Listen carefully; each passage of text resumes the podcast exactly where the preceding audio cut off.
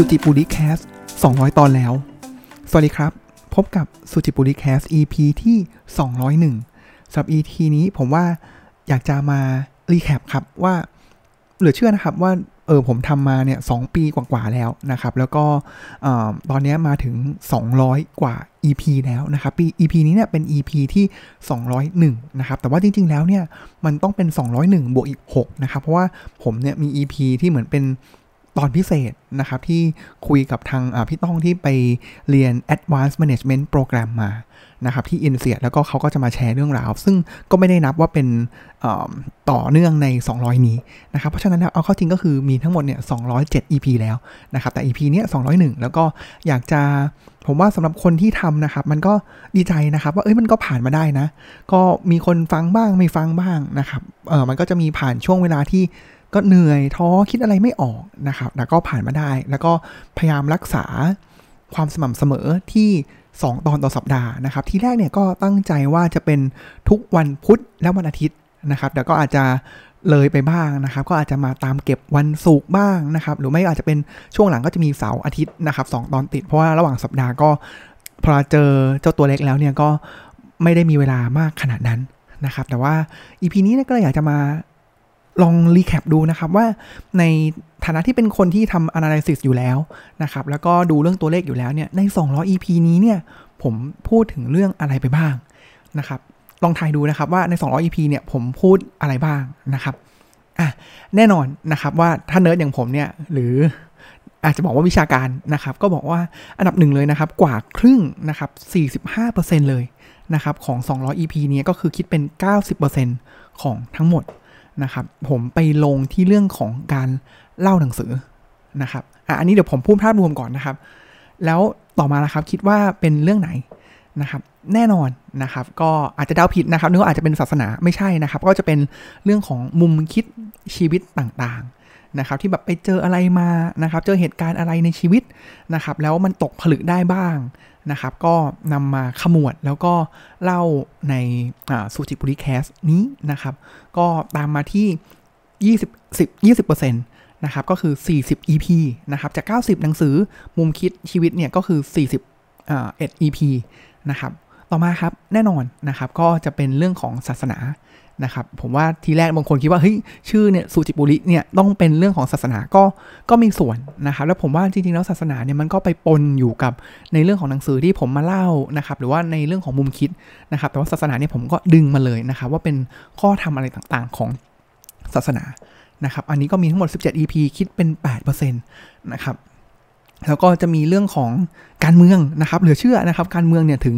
13 EP เลยนะครับก็คิดเป็น 6%กว่าๆนะครับมีเรื่องของเล่าธุรกิจเทรนด์บ้างนิดหน่อยนะครับเรื่องเรื่อง how to นะครับซึ่งอันนี้ก็จริงๆแล้วก็ชอบนะครับจริงๆแล้วผมก็ชอบแหละนะครับ แต่ว่าต้องบอกว่าถ้าเป็น how to จริงๆเนี่ยมันจะไปอยู่ในหนังสือแล้วนะครับแต่ how to ในที่นี้เนี่ยก็อาจจะเป็นขมวดจาก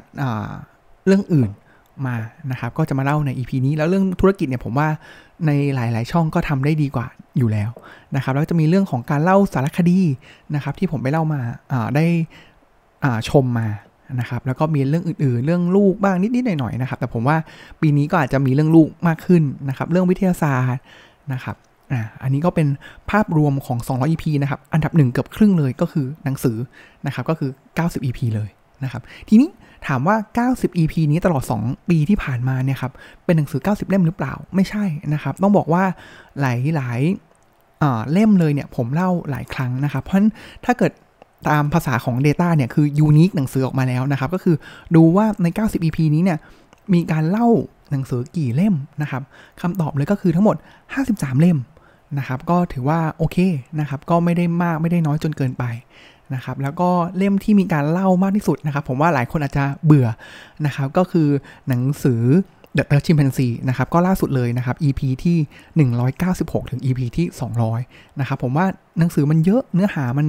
เออน่าสนใจหลายอันนะครับผมก็นำมาเล่านะครับมีหนังสือเรื่องของ ตามมา 5 EP เหมือนกันนะครับ ก็คือเรื่องของพระไตรปิฎกศึกษานะครับ ผมว่าผมชื่นชอบเล่มนี้มากนะครับ แล้วก็ผู้เขียนนะครับอาจารย์เสถียรพงศ์วรรณปกนะครับ ก็เขียนมาได้ดีนะครับ แล้วก็ดึงแกนหลัก ใจความสำคัญออกมา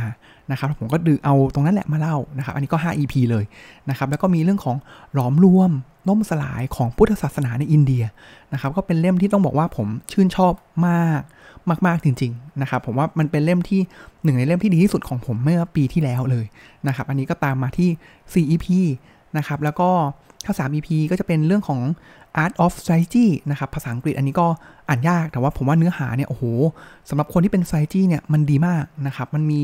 มุมคิดเกี่ยวกับเรื่องของกลยุทธ์เนี่ยหลายอย่างมาก แล้วก็ตามมานะครับ ในฐานะที่เป็นคนทำ strategy อีกก็คือหนังสือชื่อว่า How to be strategic นะครับ ก็ 3 EP เลยนะครับ แล้วก็จะมีอื่น ๆ อีกนะครับ ที่ผมว่าชื่นชอบนะครับ ไม่ว่าจะเป็น Tyranny of Merit นะครับ ก็เขียนโดย Michael Sandel นะครับ แล้วก็ เมอริตเองก็เป็นชื่อของลูกผมด้วยนะครับ อันนี้คือเผด็จการความคู่ควรนะครับ แล้วผมว่าส่วนหนึ่งเลยเนี่ยชื่อลูกของผมที่ชื่อเมริตเนี่ยอาจจะบอกว่าเมริตอาจจะแปลว่าบุญเป็นอะไรอย่างนี้นะครับ แต่ว่าสำหรับผมแล้วเนี่ยเมริตแปลว่าคู่ควรนะครับ แล้วก็ตามมาด้วยหนังสือ Connect First 90 Days นะครับ ก็อย่างละ 3 EP นะครับ ผมว่าก็ ก็พอเรานั่งดูแล้วก็เฮ้ยก็อ่านหนังสือเยอะเหมือนกันนะ แล้วก็นำมาเล่าหลายเล่มก็ไม่ได้เล่าง่ายๆนะครับ หลายเล่มเนี่ยถ้าเกิดกลับไปย้อนดูได้อีกเนี่ยอยากจะเล่ามากกว่า 1 EP เสียด้วยซ้ำนะครับ แต่ว่าก็ผ่านไปแล้วนะครับอะต่อมาครับหมวดที่เรื่องของมุมคิดนะครับผมว่าไอ้มุมคิดตรงนี้ผมว่าเออมันเป็นข้อดีของของของการที่ผมทำพอดแคสต์นะครับ เพราะว่ามันทำให้ ผมได้เหมือนตกผลึกกับชีวิตนะครับ แล้วก็พอเราปกติแล้วตกผลึกเนี่ยครับ หรือว่ามันอาจจะไม่ได้แบบตกแบบเป็นผลึกก้อนเลยนะครับ แต่ว่ามันก็คือค่อยๆเทียนิดเทียนิดนะครับ บางอย่างเนี่ยบทเรียนชีวิตบางอย่าง เมื่อปีที่แล้วผมพูดไปเรื่องหนึ่งนะครับ แต่ว่าพอเรามาเป็นปีนี้นะครับ เนื้อหามันก็อาจจะเปลี่ยนไปตามบริบทนะครับ ตามสิ่งที่เจอนะครับ ผมมีการพูดในเรื่องของการค้นหาตัวเองนะครับ การตั้งเป้าหมายของชีวิตนะครับ แล้วก็มีการรีเฟล็กตัวเองนะครับว่าเฮ้ยตัวเองเป็นคนขวางโลกหรือเปล่า หรือว่าเจอเหตุการณ์ต่างๆในชีวิตนะครับ บทเรียนที่ได้จากคุณพ่อของผมตอนที่เสียนะครับ หรือว่าตอนที่เอ็นร้อยหวายของภรรยาขาดนะครับ อันนี้ก็จะเป็นเรื่องของเจอในชีวิตนะครับ การหาความหมายในชีวิต การมีจิตใจที่เบิกบานนะครับ หรือว่าความผิดพลาดในชีวิตเป็นอย่างไรนะครับ แล้วก็ในเรื่องของอการทำงาน นะครับ ไม่ว่าจะเป็นเฮ้ยพอเราทำงานมาแล้วเนี่ยเออความหมายของมันคืออะไรอะ่ะเราทำไปเพื่ออะไรนะครับ หรือว่าโรโมเดลในที่ทำงานเนี่ย เรามันก็ดีนะ มันเป็นการทบทวนตัวเองครับว่าเฮ้ยคนแบบไหนนะที่เราอยากจะเป็นนะครับแล้วเรามองไปที่เขาแล้วเราอยากจะเป็นเพราะว่าผมว่าหายากนะ ผมว่า 10%นะครับแล้วผมก็เป็นให้บทเรียนกับข้อคิดชีวิตว่าถ้าเจอคนเหล่านั้นเนี่ยกอดเขาไว้นะครับ เรียนรู้จากเขาอยู่กับเขา นะครับ ถึงแม้ว่าที่อื่นมันจะมีอะไรที่มันล่อตาล่อใจมากกว่าก็อยู่กับเขานะครับ อันนี้ก็เป็นสิ่งที่ก็เรียนรู้นะครับ ไม่ว่าแล้วก็มีเรื่องของความสุขในชีวิตนะครับ ผมว่าอันนี้ก็จะเป็นหมวดที่มีการพูดถึงในในกลุ่มของมุมคิดชีวิตนะครับ อันนี้ก็ 40 EP เลยนะครับ ต่อมาครับก็เรื่องของศาสนานะครับ แน่นอนนะครับ ตอนที่ผมชอบเลยก็คือเรื่องของการที่มา ขยำหรือมามาย่อยเรื่องของปฏิจจสมุปบาทนะครับ มาเล่าประสบการณ์ของการปฏิบัติธรรมนะครับ แล้วก็ข้อธรรมต่างๆนะครับ มีเรื่องของพรหมวิหารสีนะครับ ที่จริง ๆ แล้วเนี่ยเรามองว่ามันเป็นข้อธรรมที่โอ้โหซิมเปิลมากเราเรียนรู้อยู่แล้วนะครับเมตตากรุณามุทิตาอุเบกขานะครับ แต่จริง ๆ แล้วเนี่ยมันมันเป็นธรรมชั้นสูงนะครับ แล้วก็ลึกซึ้งนะครับ แล้วผมก็ไปฟังมาจากท่านสมเด็จพุทธโฆษาจารย์ นะครับ แล้วก็ผมว่าเฮ้ยมันมันมันน่าสนใจมากนะครับ แล้วก็มันมีอะไรที่ลึกซึ้งนะครับ ก็ก็เป็นในเรื่องของหมวดของศาสนา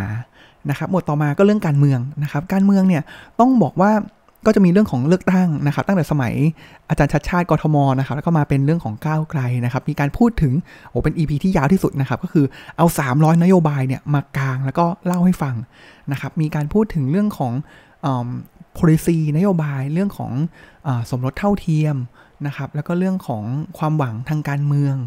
นะครับ แล้วก็เรื่องก้าวไกลนะครับ เรื่องของทุนนิยมนะครับว่าเฮ้ยจริง ๆ แล้วเนี่ยผมว่าทุนนิยมมันอาจจะไปหมวดของธุรกิจหรือหมวด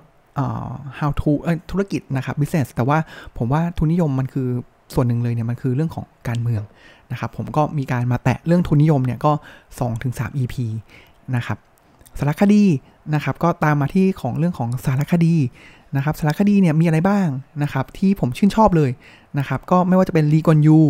นะครับหรือว่า Downfall นะครับที่ MH 3 7 0เครื่องบินนะครับ แล้วก็เครื่องบินของ Airbus ขออภัยต้องบอกว่าเป็นเครื่องบินของ Boeing Max นะครับ737 หรือ 747 Max นะครับที่มันตกนะครับ แล้วก็เรื่องของอ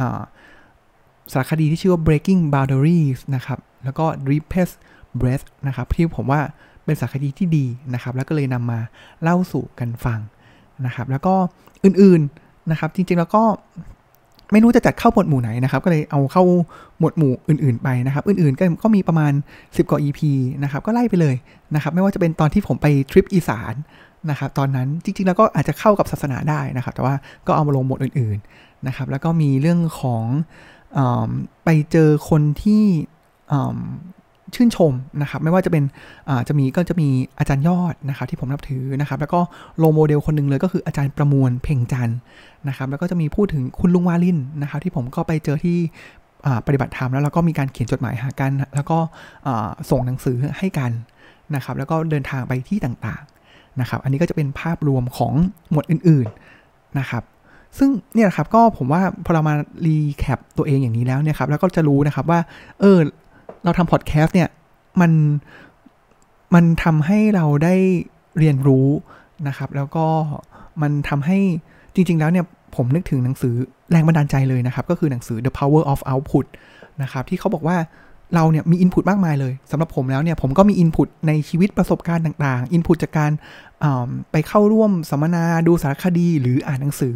นะครับแต่ว่าอินพุตเหล่านั้นเนี่ยสุดท้ายแล้วเนี่ยมันเหมือนเรื่องความจำนะครับมันก็จะลืมไปนะครับแต่ทางที่ดีที่สุดก็คือเรา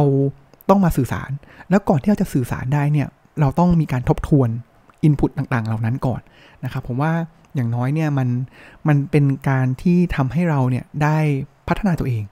นะครับก็เป็นช่องทางในการพัฒนาตัวเองนะครับถึงแม้ว่าก็ผมก็มักจะแซวตัวเองตลอดเวลานะครับว่าเน้นทำเน้นเอามันนะครับไม่เน้นคนฟังนะครับ เพราะว่าก็เห็นยอดคนฟังอยู่นะครับ ก็ไม่ได้อะไรมากมายนะครับ แล้วที่จริง ๆแล้วเนี่ยอ๋อมันจะมีบาง EP นะครับที่คนฟังเยอะแต่ผมว่า เออมันใช่จริง ๆ หรือเปล่านะครับ เพราะว่าชื่อก็แปลกๆนะครับ มันเหมือนกับเป็นคนที่มาช่วยปั่นยอดแล้วเราเหมือนกับพอลาผมเดาเอานะ ผมเดาเอา ก็คือเขามาปั่นยอดเราสักพักหนึ่งใช่ไหมครับ แล้วเขาก็ถอน ออกไป แล้วพอถอนเสร็จปุ๊บเราก็อาจจะแบบตกใจ เฮ้ยทำไมคนฟังหายไปนะครับ เขาก็จะส่งเหมือนโคเทชันหรือแบบส่งมาติดต่อว่าให้เราเนี่ยเหมือนไปซื้อแอดอะไรกับเขาอะไรอย่างเงี้ยครับ ซึ่งผมก็ไม่ได้สนใจอะไรมากนะครับ ก็น่าจะประมาณนี้นะครับ เป็น EP สั้นๆ นะครับ ตามสไตล์สุสีบุรีแคส EP สั้นๆ ก็คือ 15 นาทีนะครับ แต่ตอนนี้ก็มาถึง 13 นาทีแล้วนะครับ ก็อยากจะ recap แล้วก็คิดว่า จะเป็นช่องทางที่ก็จะ